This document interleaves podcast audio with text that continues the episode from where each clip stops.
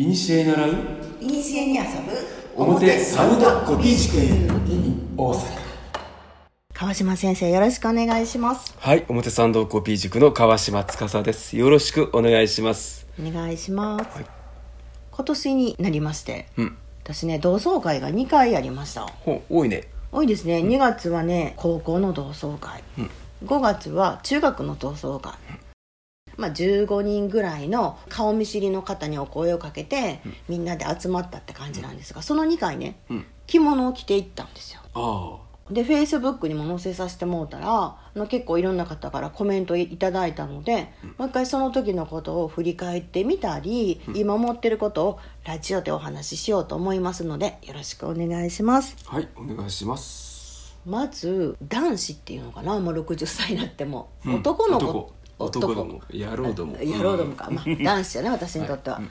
言ってくれた言葉とかがねうん。すごく印象だったんだけど、私たちの親とかおばあちゃんってまだね着物を着ていた世代ですよ、だね。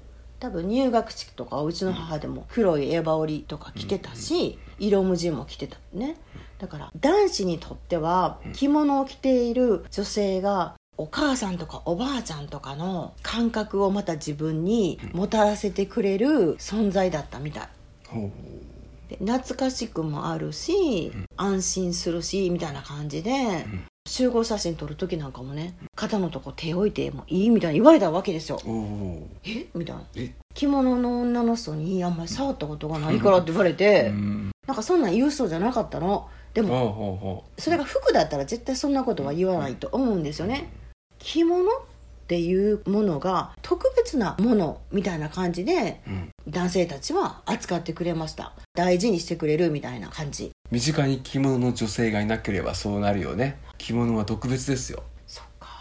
女子たちから言っていただいたのは「いいな」とかねうん「あ着物着れるんや」とかの後にね「もう私は諦めたわ」とか「今更着ていくとこもないし」とかうんいうのもある。でもそれをねもうちょっと話を聞いてみると。でもやっぱり着物って洋服ではできひん色合わせとかうん。柄合わせとかができるしうん。可能性がすごいいっぱいあるような気がするから憧れる気持ちもすごいあんのよね。でも何から始めたらいいのかがわからないって言ってくれたりもうん。で私は川島先生のところでうん。着物編集っていうのを学んだからうん。すごく自由になったのね。うんでないと着物屋さんの1セットうん。これを揃えたら安心ですよとか雑誌を見て今の流行りとか。着物屋と着付け師のセールストークに載せられて、うん。優がままに商品を買わされてどこかに連れて行かれると、そう。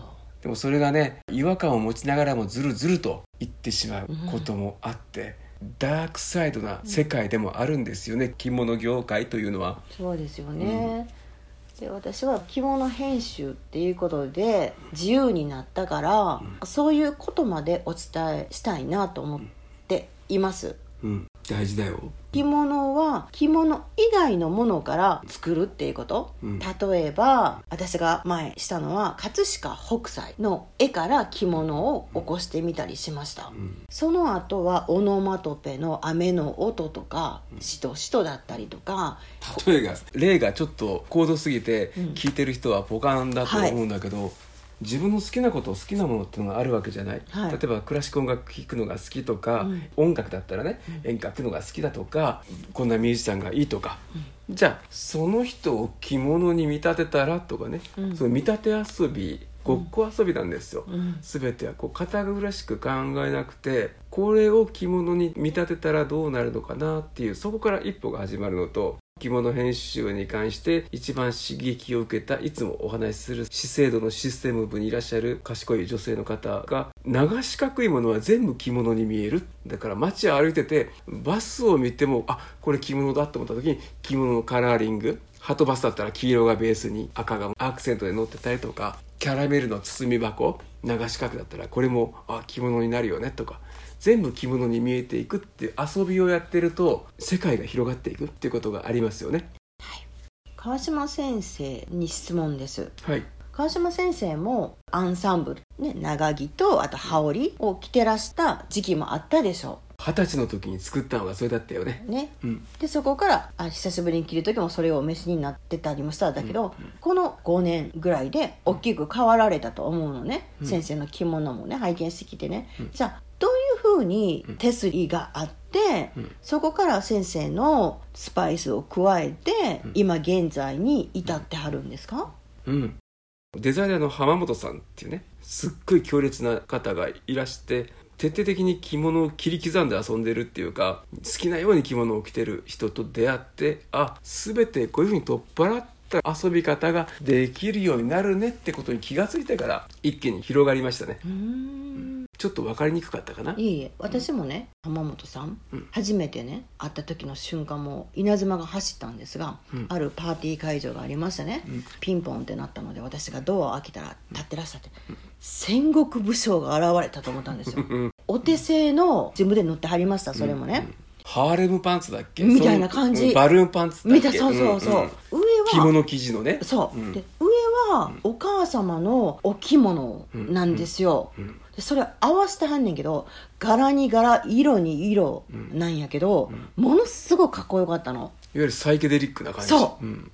びっくりして、ん。横に座っていろいろお話しして次に会う約束をしてですね、うん。仲良くなっていったという、うん。私のあの時この瞬間、この人を逃す前みたいなエネルギーはすごかったと思うねんけど、そういうエネルギーすごいよね道枝さんね。そうそういうの。川島先生が大阪に来られる時も2ヶ月に1回しか来られてなかったから、うん。もっと来てもらわないと私のネタが尽きるから なんとか来てもらわないとみたいなね。うん。待ってても開いていく人がええねんけど私の場合は動かへんかったら何もならへんことが多かったの今まで。うん。そこは大事だよね。うん、せやけど先生によく言われるのは、うん。向こうの方から声をかけられるような人にうん。なってくださいよってよく言われるやんそう道枝さんにはそう言いますよね。そうおっしゃいますよね、うん。それが、うん今回の着物を着ていった同窓会でも、やっぱりその辺の加減っていうのは私も学んでおりますのでお話の仕方とか振る舞いとか方とかも考えたっていうことも皆さんに「あいいね着物いいね」って言っていただいた要因かもしれないです、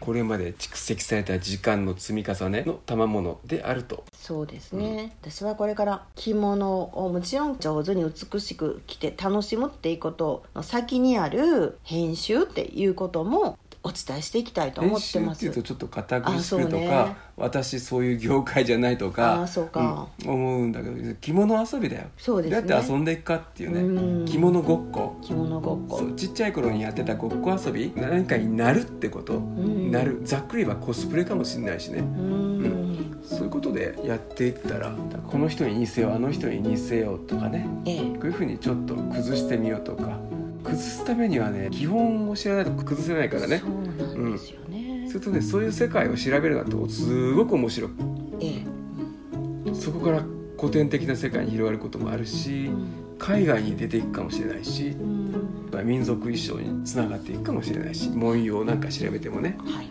わかりました。ではこれからもどうぞよろしくお願いします。ありがとうございました。ありがとうございました